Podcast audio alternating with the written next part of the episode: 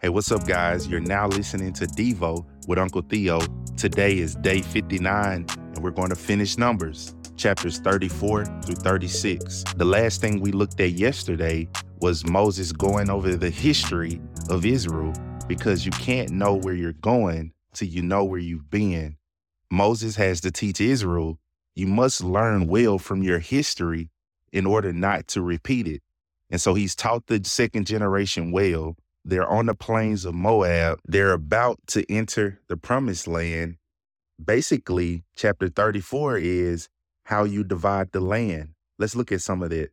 Verse 1 Then the Lord spoke to Moses, saying, Command the sons of Israel and say to them, When you enter the land of Canaan, this is the land that shall fall to you as an inheritance, even the land of Canaan according to its borders. Your southern sector shall extend from the wilderness of Zin along the side of Edom, and your southern border shall extend from the wall of the salt sea eastward. Then your border shall turn direction. As for your western border, you shall have the great sea, that is its coastline, and it shall be your west border. And you shall have the north border, and you shall draw a borderline from the great sea to Mount Hor. And this is almost like a title deed with God being the grantor and Israel being the grantee of this land, and they are to divide it exactly like God says it should be divided. But one thing I want you to notice look at what we covered yesterday in verse 13. It says, So Moses commanded the sons of Israel, saying, This is the land that you are to apportion by lot among you as a possession, which the Lord has commanded to give to the nine and a half tribes. Why nine and a half? Verse 14 for the tribes of the sons of Reuben have received theirs according to their father's household, and the tribe of the sons of Gad according to their father's household, and the half tribe of Manasseh have received their possession. The two and a half tribes have received their possession across the Jordan opposite of Jericho, eastward from the sun rising. And so remember, they wanted that mm-hmm. land that was not in the promised land east of Jordan it stuck out to them, it was appealing to their eye. And a God allows them to have it. So your borders are divided in verse 34. And so, what you want to look for in Joshua to see how much of this they actually accomplish, how much of it they're able actually to take. And that'll tell you how obedient this second generation is. And honestly, they do really well. They get a lot of this land, but sadly, they fall short. They fall short. We're going to see a critical mistake made with the Gibeonites, and it's just going to go downhill from there. But let's look at some more of how the land should be divided in verse 35. So, verse 35 talks about the city of the Levites. Remember, they'll be scattered just like God promised. It says that in verse 2 that the Levites, the inheritance of their possession cities to live in, and you shall give to the Levites pasture lands around the cities. And verse 4 gives those dimensions the pasture lands of the cities, which you shall give to the Levites, shall extend from the wall of the city outwards a thousand cubits around. You shall also measure around the city on the east side two thousand cubits, and on the south side two thousand cubits, and on the west side two thousand cubits, and on the north side two thousand cubits, with the city in the center. And verse 6 is going to bring something else in. These cities which you shall give the Levites shall be six cities of refuge, which you shall give for a manslayer to flee to. And in addition to them, you shall give 42 cities. And so this is a total of 48 cities that are dedicated to the Levites. But six of those cities are what's called refuge cities. So basically, what a refuge city is, if there's ever a murder through manslaughter, the person could flee to these cities until they had their trial.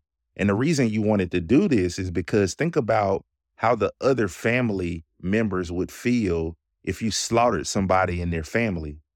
Their desire for a vengeance would be hot. They would immediately want to act on it. So God is wise. He's saying, I'm going to dedicate these cities so these people can flee to. We see that concept. You remember back with Jacob and Esau, and after Jacob stole the blessing, Rebecca told him, Hey, get out of here, run. The anger of your brother is hot and he wants to kill you. Now, there wasn't a murder there, but it's the same concept. Get him away until Esau's anger can cool down. And that's exactly what happened when Jacob was coming back. We saw all of that tension there. He didn't know this, but Esau's disposition had completely changed regarding Jacob. And so this is the purpose of these refuge cities. In verse 12, it says that the city shall be to you a refuge from the avenger, so that the manslayer will not die until he stands before the congregation for trial. And in the rest of this chapter, you get, since the topic of discussion opened up on how to deal with the manslayer, the rest of this chapter talks about how you deal with a murderer. And lastly, in chapter 36, Zelophehad's daughters come back up God honors them. They get their requests, and the Lord deals with them here in this chapter. And this is basically how Numbers ends. And it may be odd to you, but it's really beautiful. God ends the book around people who are concerned about the things he's concerned about. Remember, Zelophehad's daughters wanted their part in the land because their father died in the wilderness, but he wasn't associated with Dathan and Abiram's and Korah's rebellion and God looked out for him. Look at this. It says in verse 2 The Lord commanded my Lord to give the land by lot to the sons of Israel as an inheritance. And my Lord was commanded by the Lord to give an inheritance to Zelophehad, our brother and his daughters. But if they marry one of the sons of another tribe of Israel, their inheritance will be withdrawn for them.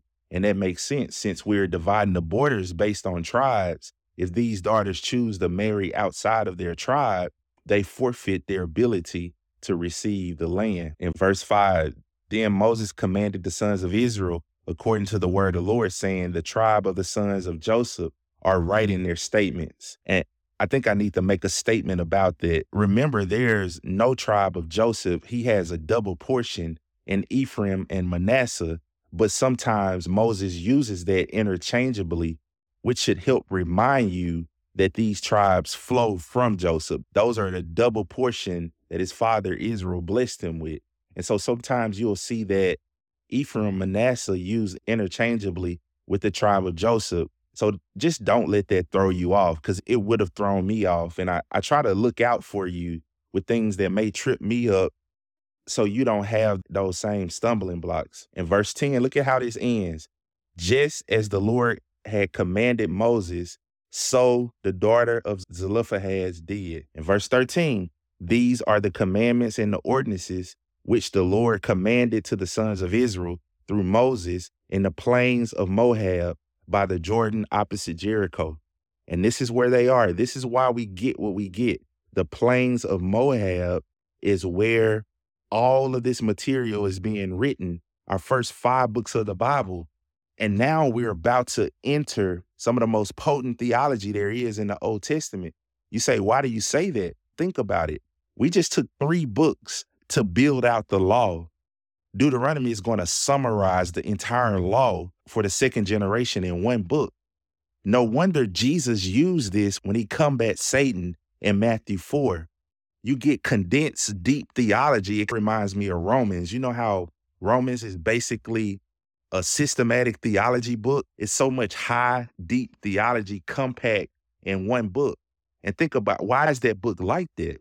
Because Paul had never met the Romans. He had never been to Rome. He wanted to get there. And so he writes them a book as if he had to disciple them in one shot. He wants them to learn everything from this book. And so that's what Deuteronomy is. Moses is trying to teach Israel everything in one book which is why this book is so potent. And Jesus defeats Satan with it in the wilderness in Matthew 4. So let's learn this book. It's so much that we can get from it. But also, let's remember how Numbers ends. God ends talking about people who were concerned about the things he's concerned about. And with that being said, let's end on a proper note with James 4. It says, What is the source of quarrels and conflicts among you? is not the source of your pleasures that wage war in your members. You lust and you do not have, so you commit murder. You are envious and cannot attain, so you fight and quarrel. You do not have because you do not ask, and ask and do not receive because you ask with wrong motives, so that you may spend it on your own pleasures. You adulteresses, do you not know that friendship with the world is hostility towards God? And this is how we must end this book. God does not want this type of spirit. He doesn't want us asking things in the flesh just to spend it on our own pleasures. He wants us asking things according to his will, and he'll bless that type of person, which is why he ends numbers the way he ends it. And so, my encouragement to you is don't get behind yourself. You don't need any more self love. You don't need any more self help. We all need God help. We need God to get behind us and support us. But He's never going to support a man that is not committed to His glory. And He's taught us how to commit to His glory. And He shows He will strongly support a person who commits to doing that. So let's continue to commit to the glory of God, mainly by seeking Him through His word. And there we shall live life coram deo before the face of God. You guys take care. Yeah.